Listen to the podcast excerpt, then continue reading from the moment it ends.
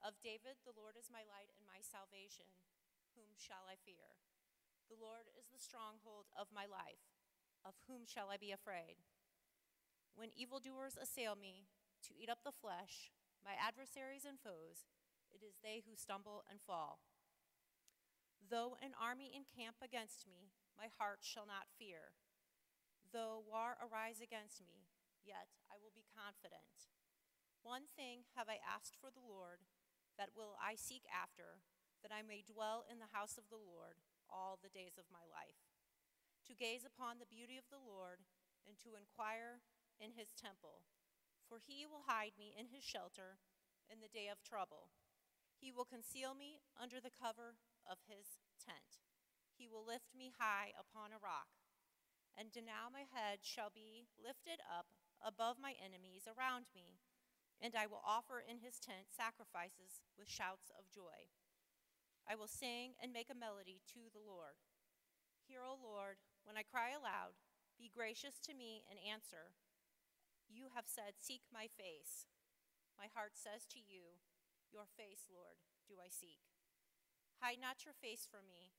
Turn not your servant away in anger. O you who have been my help, cast me not off, forsake me not. O God of my salvation. For my father and my mother have forsaken me, but the Lord will take me in. Teach me your way, O Lord, and lead me on a level path because of my enemies. Give me not up to the will of my adversaries, for false witnesses have risen against me, and they breathe out violence. I believe that I shall look upon the goodness of the Lord in the land of the living. Wait for the Lord. Be strong and let your heart take courage wait for the Lord. This is the word of the Lord. All right, well, good morning, family. How y'all doing? Good? I know y'all can do better than that. We're here today. Good morning, family. How we doing? Good. Hey, that's right. That's right. That's right. Well, as he said, my name is Matt. Uh, I am a member and current elder candidate at Church of the Redeemer uh, in South St. Louis. It's my honor and privilege to, to bring the Word of God to you this morning. Uh, I'm always humbled by God's Word. Because when we look at it, we're not just looking at words on a page, but we're looking at the creator of the universe speaking to us. Amen? And so I want to come to this humbly, but excited at the same time. So, a couple things you should know about me right off the top, okay? One, I love Jesus a lot. Uh, and then two, I love my lovely wife of two years, Amanda, who was about to jump in and read scripture. Thank you, sister, for reading. I appreciate that. But she loves the Word of God probably more than I do, honestly, but that's, that's, it's a tie. We're, we're like this right now. So uh, if you ever want to hear me talk about anything for more than five minutes, ask me about Jesus and my wife, and then I'm going on a tangent, okay? So, uh, but as you heard today, we're going to be in Psalm 27. This is uh, f- probably my favorite psalm uh, in all of the book. And so if you haven't turned there, go ahead and turn there today. And as you're doing that, I want to ask you this question Where do you find your confidence? Who or what do you put your confidence in? What gives you assurance in your life today? When life isn't what you hope it to be, when you feel like quitting or caving in, where do you go to for courage to press on? I believe these questions are answered, and they're important questions because we all go through seasons of life where our confidence is fading away where we feel like we're going to quit. We find ourselves surrounded by stressful situations, hopeless mazes of choices we have to make, grief, loss, confusion, and complete lack of control of what's going on in our lives. So we ask these questions. We ask, what's the point? How am I supposed to continue on? Where can I be confident in? I believe our text answers these questions today. Here we're going to see where the Christian finds their confidence. And their confidence is not found in a situation, but it's found in a relationship. It's found in our relationship with God. We're going to see that we can have confidence even when we're staring at the worst possible situation in the Lord. Christians gain and maintain their confidence in the presence of God. Christians gain and maintain their confidence in the presence of God. Or if I can put it a little different way, confidence is found in God's presence. So I'm going to pray. I'm going to walk through this together. Amen. Father God, thank you so much for this morning. Though, though, though the air is cold, the sun is still shining. I'm not talking S U N alone, but I'm talking S O N. Jesus Christ, you have shone down upon your people with favor. And we pray right now that the words that we are going to read and study and hear today will be edifying to all of us, Lord. So if I am a hindrance in any kind of way, Lord, remove this vessel. And let the words of my mouth and the meditations of my heart be putting you first, Lord, my strength, my Redeemer. In your son's name we pray. Amen. Y'all ready?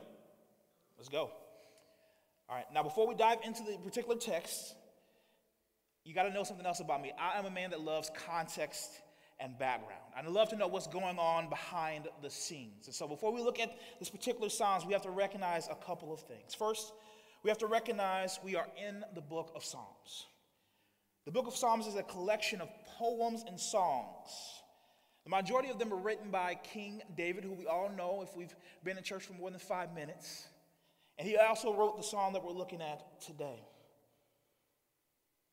Now, the book of Psalms is more than just a collection of nice songs and poems and poetic works. The Psalms actually deal with the full range of human emotion. That's why, if you read through the Psalms, you're going to see things like anger and joy, fear, sorrow, anxiety. If you can feel it as a human being, you can read about it in the book of Psalms. But what makes the books of Psalms so different is that with each and every emotion expressed, it is expressed to God is expressed to the Lord. The Psalms show us that we're to take our emotions, how we're feeling, good or bad, to God Himself. And we see that God hears both positive and negative emotions when we carry them to Him. He takes them and cares for us in them. So, what does it have to do with our text today? Well, first, we have to see that the picture David paints for us with his words. He paints a picture of a rather hopeless looking situation. He says he's under attack from all sides. He has people trying to lie on him, to discredit him. And on top of that, he feels alone and isolated.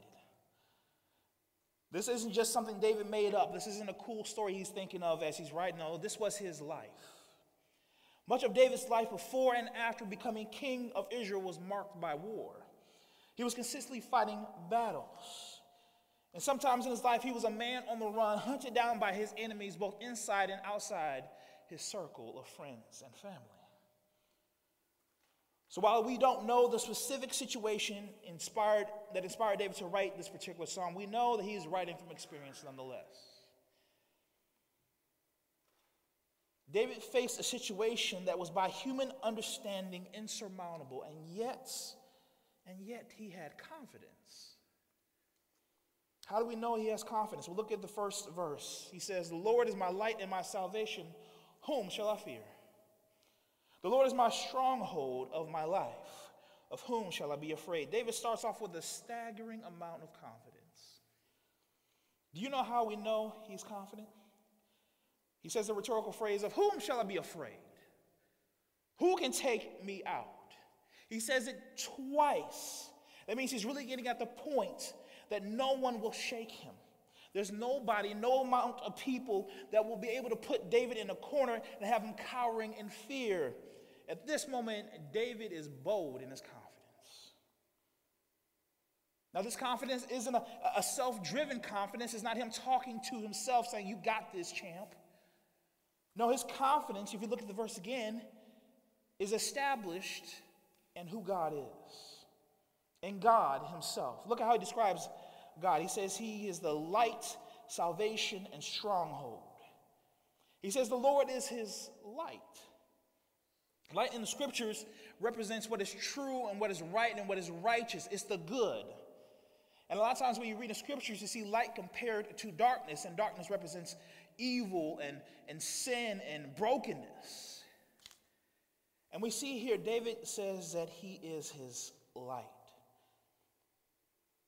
Now, understand when it comes to light and dark, light always wins. Light always wins. We really don't grasp this idea of light versus darkness a lot of times in our day and age because we're perpetually in light. Like, even in the middle of the night, you open your eyes up, you still see the light from your neighbor's window or your phone or your clock or whatnot. It's hard for us to grasp this idea of complete darkness. I, I got a glimpse of this, though, when I was a little bit younger. I, worked for a, a camp, I was a camp counselor for these, for these kids, and one of our field trips was to go to uh, a cave crawl. I did not choose that. That was not my choice. I did not wake up and say, hey, kids, let's go crawl into a dark space. That's not something I would choose on my own. It was already set for us. But, but what happened was we, we, we got to this cave when we crawled in. We literally had to crawl into this cave, and we had our flashlights on so we can see where we we're going. But then once we were all inside this cave, our guide said, Go ahead and turn your lights out. And everyone turned their flashlights off. And guys, when I tell you it was dark, it was dark like scary dark. I could hold my hand to my face this close, right? Just check it out, that close. I could not see my hand at all. That was a very unnerving situation for me. But you know what happened next? The guy then says, Go ahead and turn your flashbacks, uh, flashlights back on. Guys, as soon as that light comes on, darkness is gone. Wherever light fell, darkness lost.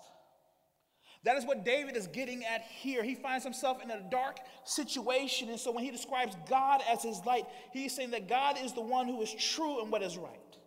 God is the one who will free him from the evil and the darkness surrounding him. God is the reason he has so much confidence they won't prevail over David because God is light. God is the victorious one. He also describes God as his salvation. He says this along with calling him light. He says it right after that.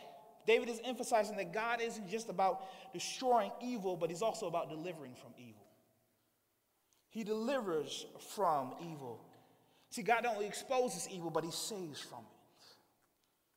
Then he also calls God his stronghold of his life. He knows that God not only destroys evil, not only does he save from evil, but God also protects from evil. When enemies attack David, he says he's not only going to look to God, not only going to look to God to save him, but also to protect him from them. I rest assured, church, we can spend all day on that verse alone, but we ain't got the time, so we got to keep moving.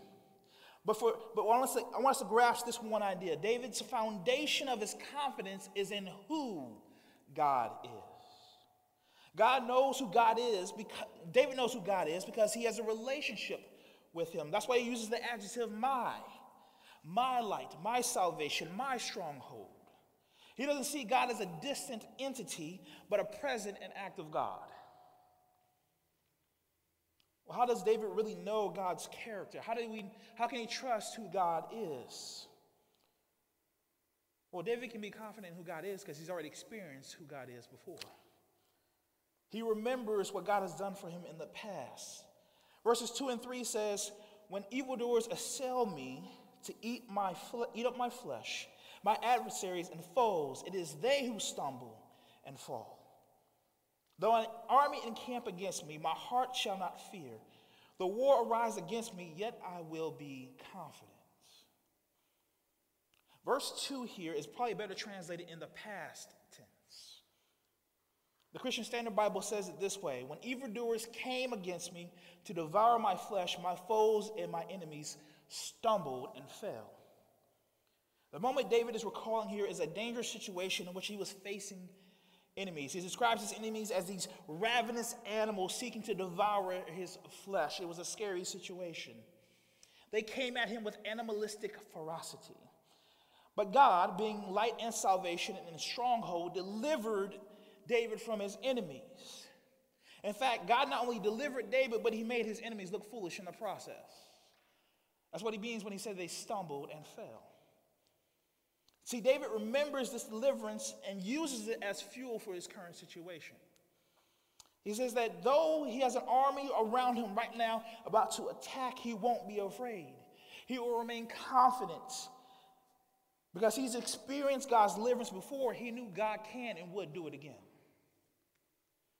Church, we must remember what God has done for us. Remembering what God has done for us reminds us of who God is. Because God doesn't change.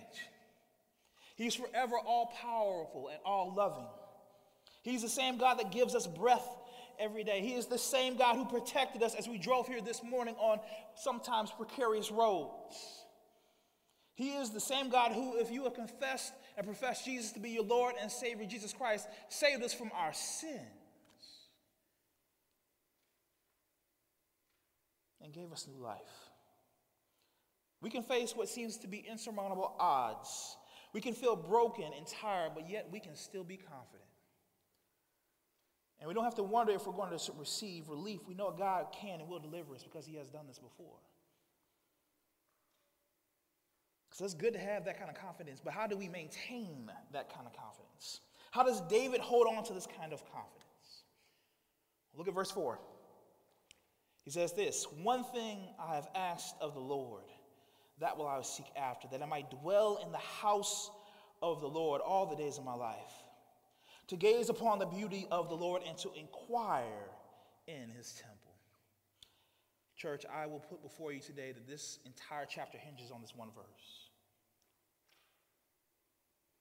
Your life in the middle of hardships and trials hinges on this one verse. This verse has became so important to me, I've got it tattooed on my arm because I never want to forget it.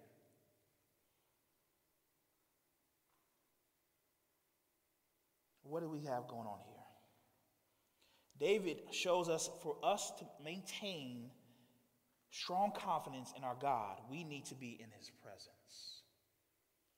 The presence of God is what David desired. He longed for it.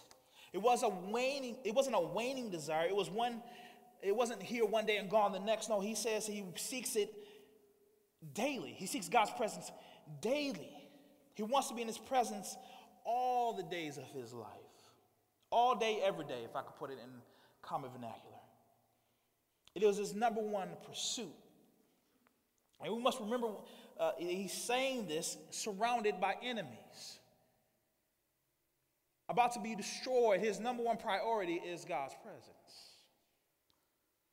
Church, you know what David does here, though? He said he will ask the Lord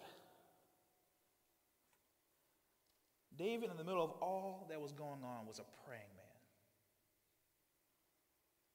He wanted the presence of God, so he went to God. David's confidence didn't lead him to pray less, to be both prideful in himself, it led him to pray more, to desire God more, to be on his knees before the Lord, because that's where he finds his confidence.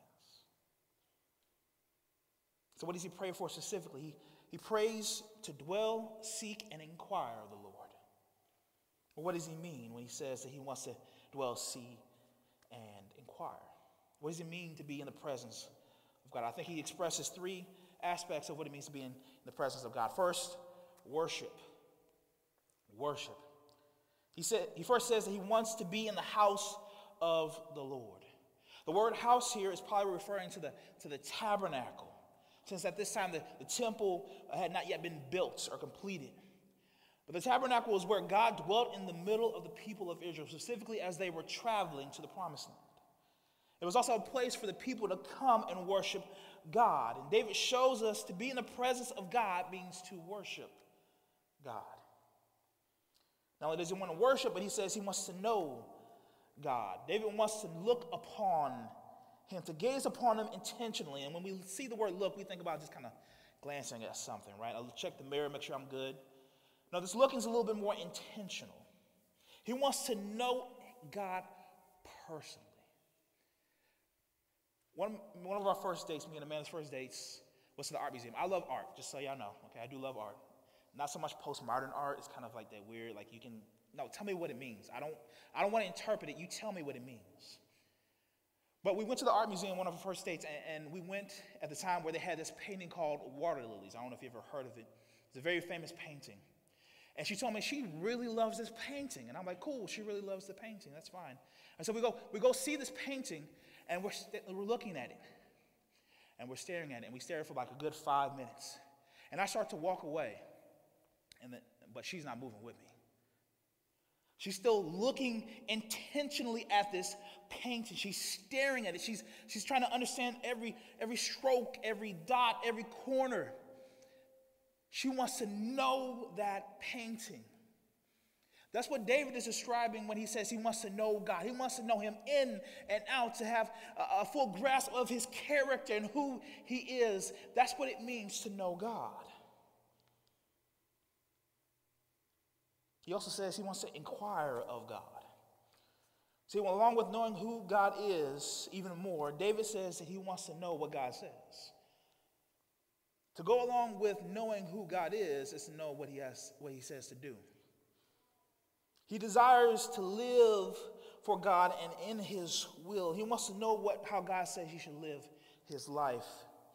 David is teaching us that in order for us to have confidence in God, we must live our life, devote our lives to being in the presence of God. We aren't undone when hard circumstances come up because of our relationship with God means we are living according to the way He's called us to. That we're in His will and we're in His presence because He's the all powerful, mighty Savior. So, why is it that we struggle to even desire God first? Why is it when we go through hardships and attacks, God isn't the first thought on our mind? Why don't we look to Him and have confidence in Him when everything seems to be falling apart? I think, simply put, our struggles become our gods. They define who we are. You ever know someone who, every time you talk to them and ask them how they're doing, they always talk about how everything's horrible? How everything's just falling apart in their life. And, and even if you try to come with them and encourage them with the word of God, their response is always the negative of that. Maybe that's you. It's been me in my seasons. That's because the struggle has become bigger than the Lord God in their life. Their circumstances have become their gods. Now, hear me out, church. I'm not saying we don't ever share our struggles with each other. We don't. We are not supposed to keep those in. If we do, we're being disobedient to Galatians chapter six, verse two. There, the Bible tells us we're to bear with one another's with one another, share each other's burdens.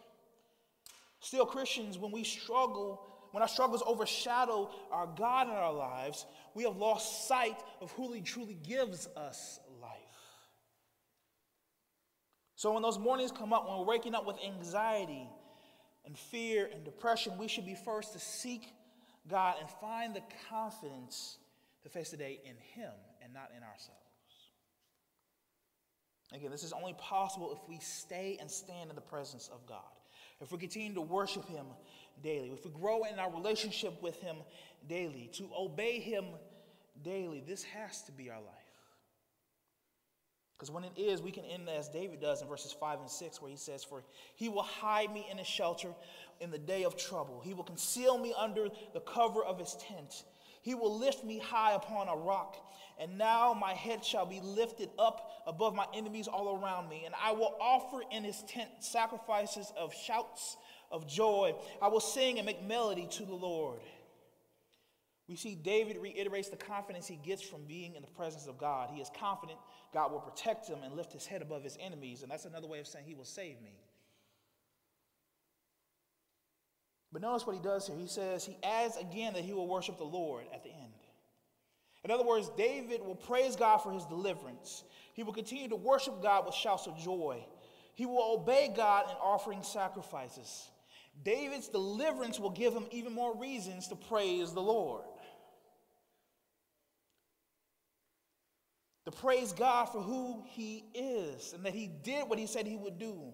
Church, when our confidence in God is affirmed by God and His deliverance again, that means it, we should drive us deeper into our worship of Him. That should give us even more reason to be obedient to God. It means we should dive deeper into His presence. And that's what it looks like to maintain the presence of God, to be confident in the presence of God. It is worship, it is knowing God's character, it is obedience to God. Church, if we're pursuing God's presence, we will have confidence that stands out in this world. We will stand out in this world. Confidence allows us to point to God as salvation from our sins, the very sins that bring about the hardships that we face. And when people desire the same confidence we can, we have, that we can point them to Jesus. Because it is Him that we find our confidence today, church. Romans 8 31 says this when shall we say, What shall we say to these things? If God is for us, who can be against us?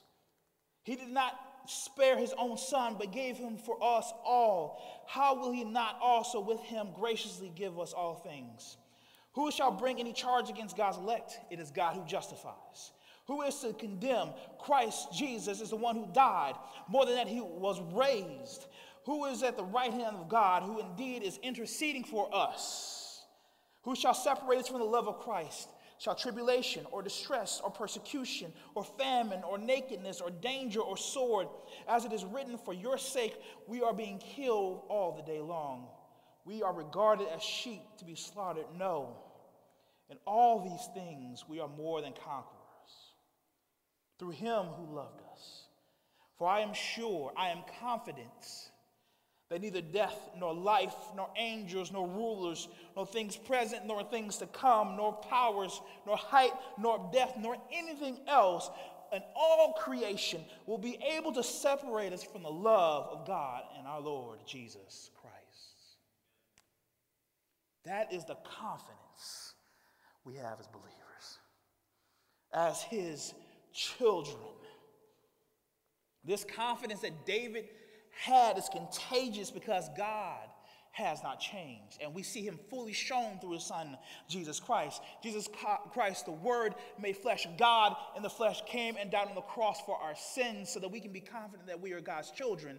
And like David, we can be delivered and will be delivered. And in his presence, all the more. Jesus is our number one reason we can have confidence God. I don't know about you, but even at this point here, I'm already amped up and I'm excited, right? I'm, I'm, I'm feeling real confident because this is what God's word tells us, right? And I'm ready to move on. And let's see what else David says. Look at verse 7. He says, Hear, O Lord, when I cry aloud, be gracious to me and answer me. Whoa. Do you see how the tone changed there? David goes from this powerful proclamation of confidence in God to pleading and prayer to God. What is going on? Why do we see this sharp change? Well, some commentators say that this, this is actually two Psalms being put together. And while we can't be too sure of that, I think it's more than that going on. Remember that the Psalms express the full realm of emotional experience. And what we're about to see here in this text and what we're going to read in a moment is where David wasn't as confident as he was before. And he needed to pray to God for that confidence. This isn't a, a whisper kind of prayer. This, isn't, this is a prayer of lament. Lament is a strong pleading with the Lord. David is essentially on his knees crying out to God, God, help me, please. I need you.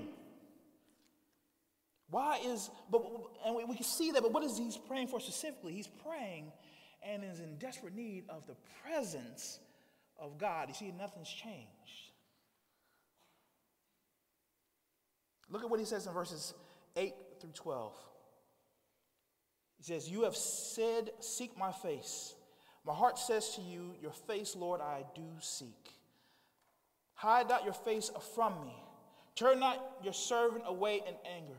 O you who came have who have been my help, cast me not off, forsake me not, O God of my salvation. For my father and my mother have forsaken me, but the Lord will take me in.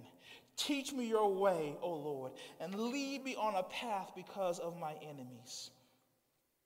Give me not to the will of my adversaries, for the false witnesses have risen against me, and they breathe out violence. There's something you have to notice here, church. David's situation hasn't changed. He's still got enemies. He's still surrounded. He's still under duress. But what has changed is how David was feeling in that moment. He wasn't feeling too confident. or at least not as confident as he was before. He felt abandoned. In verses 9 and 10, David pleads with God not to forsake him or leave him, to leave him alone or abandon him. He felt as if God may have been angry with him and left him alone in the suffering in his anger. This was a common belief back then. You just read the book of Job, you see a lot of that in there. And we can believe this today too. If we're suffering, we, we can, can lean into believing that God is angry with us for some reason. If we got problems, then God has left us alone because we haven't, we've earned the struggle that we're in because of our sins or something like that. And when we start to think that way, we start to pull away from God, don't we? We start to shrink back from Him. We start to shrink back from reading His Word or being in church. We can start to question if God really loves us. We can start to try to figure out our way back to Him and into God's good graces. But David doesn't step outside and try to figure out on his own what to do. He doesn't do that. No, we see David prays. He prays. And he prays for the presence of God. He prays for two specific things, though. He first prays for God Himself. Not just the result of deliverance, but God Himself. He seeks the Lord's face. He says that it's his heart's desire. The heart, when used in the Bible, specifically in the Old Testament, is not referring to the, the actual heart, the beating heart. No, it's more, uh, it's more what we use nowadays to refer to the, it's not, it's not fleeting feelings either. He's talking about the, the, the, the, internal being of a person, the very soul. It actually means gut, right? So that gut feeling, that gut desire.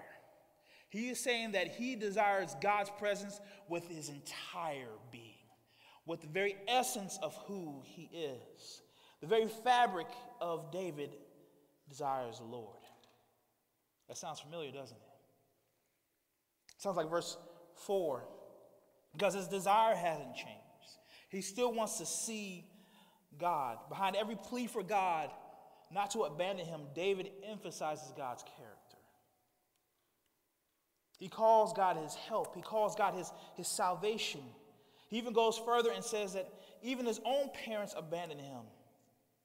But he wants to know that God still cares for him. Now, in those days, the parental relationship at the time was a very important and, and deep relationship. It was where you could find the most care and help in this world.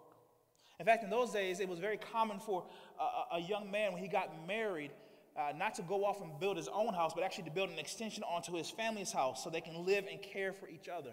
That's how tight they were with their parents. Some of us like, I wish my kids were like that. Some of us like, we don't need kids like that. But, um, but ultimately, though, that's the, that's the deepest relationship. He wants to know that even if his parents abandon him, even if his closest relations abandon him, he knows that God still cares for him. Church, when we are battling feelings of loneliness and maybe even feelings of being abandoned by God, we gain confidence in God through running to God, the running to Him in prayer, to be in His presence and to be reminded of who He is. If we don't do that, how we feel will desire, and how we feel will, will become what we desire more than often. It will shift our desires away from God. Now, we, we do and, and have to wrestle with these feelings. They cannot be ignored, but they cannot be solely, solely carried out within ourselves. We have to be in the presence of God. And we need to seek Him first. Because when we seek God first, it will shift how we pray and deal with trials. I think on most occasions when we wake up and have to deal with the war in life, we can pray things like, God, just help me get through the day. Okay, Lord, I, I just need a break from all this. Lord, I know you're sovereign and all that, but this right here, that's too much. I think it's too much for you. Church, I'm not saying we don't ask for relief or rest from our battles. But before we even go there, we need to be asking God to remind us of who He is. Because we, if we're only asking for God to, to give us relief and rest, we can come to believe that's only what God is good there for. That's the only thing He's good for in our life. God is still God no matter what we're going, what we're going through. I hope this past two, three years have shown you that more often than not. God is still God no matter what we are going through. When we remember that, our confidence will be in Him and not the end of the battle. Second thing David prays for here is that God will show him how to live. Verses 11 and 12, David prays that God will lead him on a level path. The phrase level path here refers to living a righteous life. He's asking God to lead him and not let his enemies' pursuit of him destroy his focus on living for the Lord. He prays for continual protection from the Lord as he lives for the Lord. What I love most about this, this portion of scripture is David knows his confidence comes from not only seeing and remembering who God is, but also comes from him being obedient to God in the face of adversaries, in the face of lies. David goes to God who will show him how to live in truth. But that's hard for us to do, especially if you're a defensive person like I am. You ever had someone try to lie about you or try to cancel you and cancel culture, put words in your mouth, say that you did something that you didn't even come close to doing, what is your reaction? Is your reaction anger? Or maybe like me, you play out the scenario in the back of your head. It's like, I would say this to your face if I could. I would, I would say this to you. I would do this to you, but you never would. But you, you harbor that anger and that bitterness inside you. That's not what we see David do here, is it? Now we see him go to God and say, okay, Lord, I got people surrounding me, I got people lying about me. How do you want me to live? How do you want me to respond? Family, when we do that, we are exercising confidence in God who will vindicate and save us. When we seek to gain confidence in the Lord, we need to first seek the Lord's face. Seek to remember who he is and seek to live in obedience to him. This is what David does. And we see in verses 13 and 14 the outcome of this confidence. He says this I believe that I shall look upon the goodness of the Lord in the land of the living. Wait for the Lord. Be strong and let your heart take courage. Wait for the Lord. David now has confidence in the Lord. His, his confidence has been restored. And Still surrounded by enemies, by the way, but his confidence has now been restored in the Lord, and he says that his confidence produces two outcomes. First, his confidence in God means he will see God's goodness in his life. He will see God's goodness in his life. He isn't crossing his fingers hoping that he will, he's anticipating God's goodness. He's excited about it. What I find really interesting is that he says that he will see God's goodness in the land of the living. In other words, he will experience God's goodness while he's still alive. And he's saying that in the midst of trials. Family, I don't, I don't think we can we don't skim over this statement. Because I think there has become this a dangerous, unhealthy view of how bad life is in our lives. A view that minimizes God's power and says that he surely can't handle what we're going through. Now, now hear me, hear me when I say this. I'm not saying that we downplay how difficult life is either. We need to only look back on these past few years, right? We've only seen people suffering. We've probably suffered. We've dealt with anxiety and depression.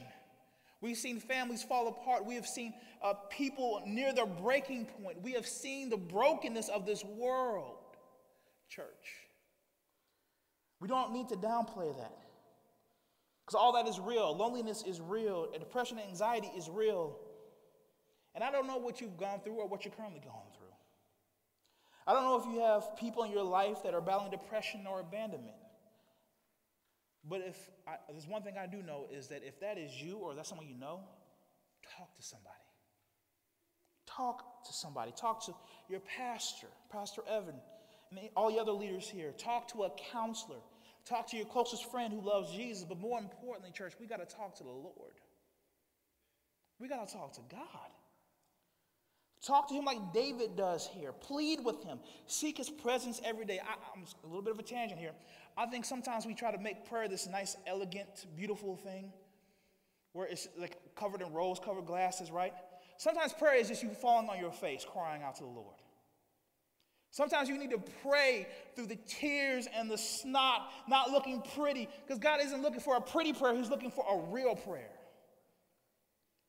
And we've got to get past this image that prayer is this nice, dainty thing. We are crying out to God when we're at our lowest. And He is at the highest of the high, and He's going to bring us out of that. And so our prayer lives got to reflect how we view God. David was not afraid to get on his knees as a king to pray to the Lord because he said, You are my Lord. How much more should we be willing to get on our knees before the king? We need to talk to the Lord. Even if it's just us talking to God. David felt abandoned by his friends and his family. But he sought the presence of God and pressed in and pressed on. God became his confidence. Friends, if you're feeling like you are carrying the same kind of weight that David was, Run to the Lord. We don't see any way out. Run to the Lord. Because He's already made a way out of the greatest trial we've ever had, out of the greatest problem we ever had, our sin. He sent His Son, Jesus Christ, to die on the cross for our sins. If He can handle that, what we're dealing with right now, our King has.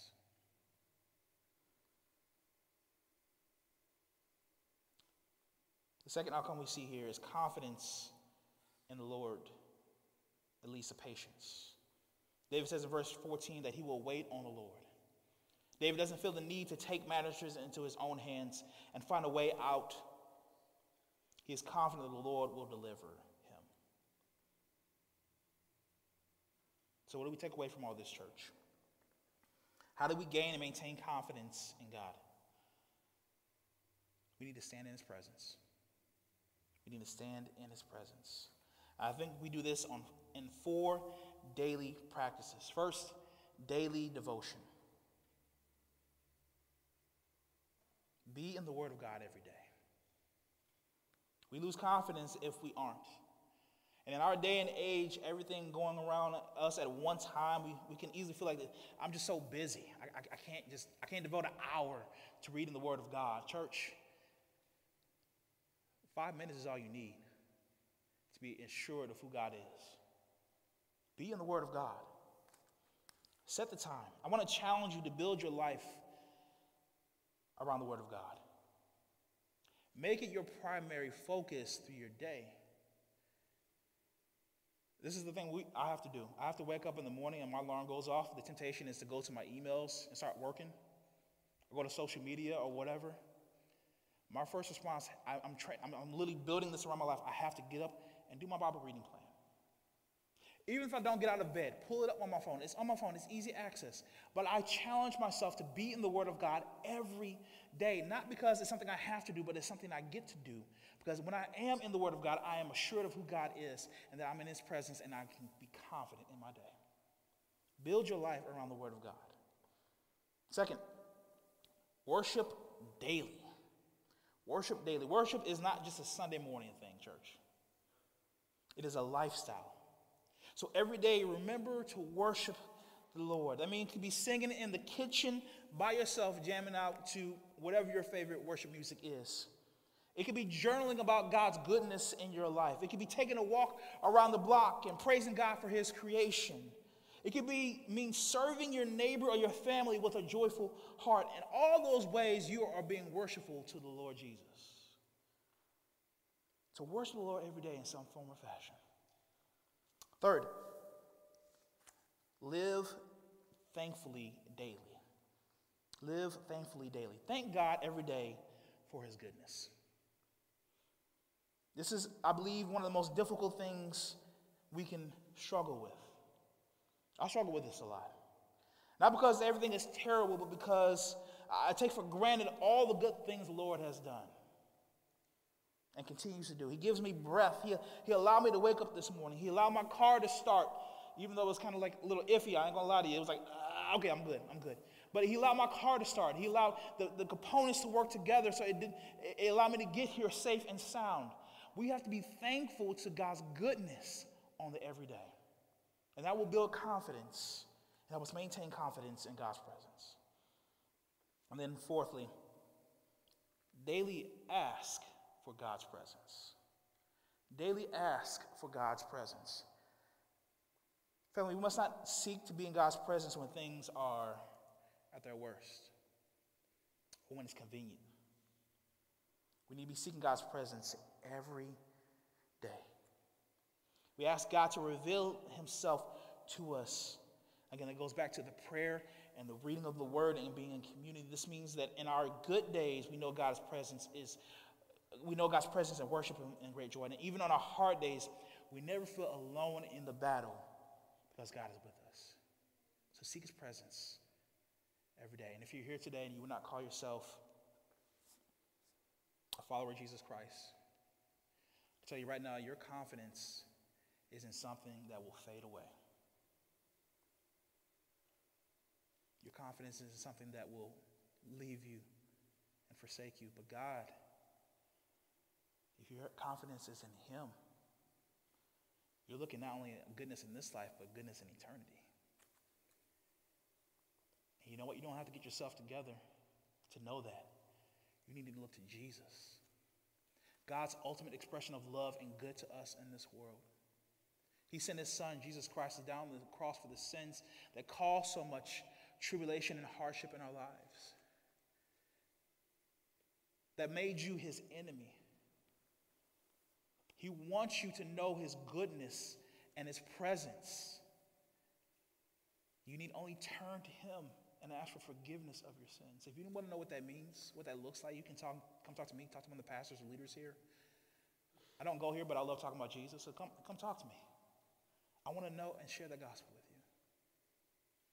But, church, today, if you're struggling with confidence, I challenge you, I encourage you, I implore you, seek the presence of God. Because when you're in His presence, nothing will shake you. And when you feel shaken, He will restore that confidence. Let's pray. Lord God, thank you so much that today is another day to be reminded of your goodness, of your presence. And that we may have prayed it individually uh, before, Lord, uh, as a group to, in our prayer groups here, Lord.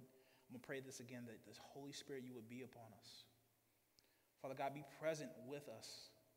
Remind us of who you are and what you have done for us in the past, knowing full well that when we live in their presence, no matter what's going on in this world right now or will happen in the future, we are not shaken, we are not taken out of, out of joy for you.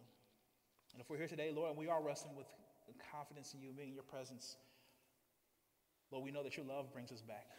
So remind us of your love through Jesus Christ. Remind us that you have not left us as we are your children. And bring us to full confidence in you again. Pray this in Jesus' name. Amen.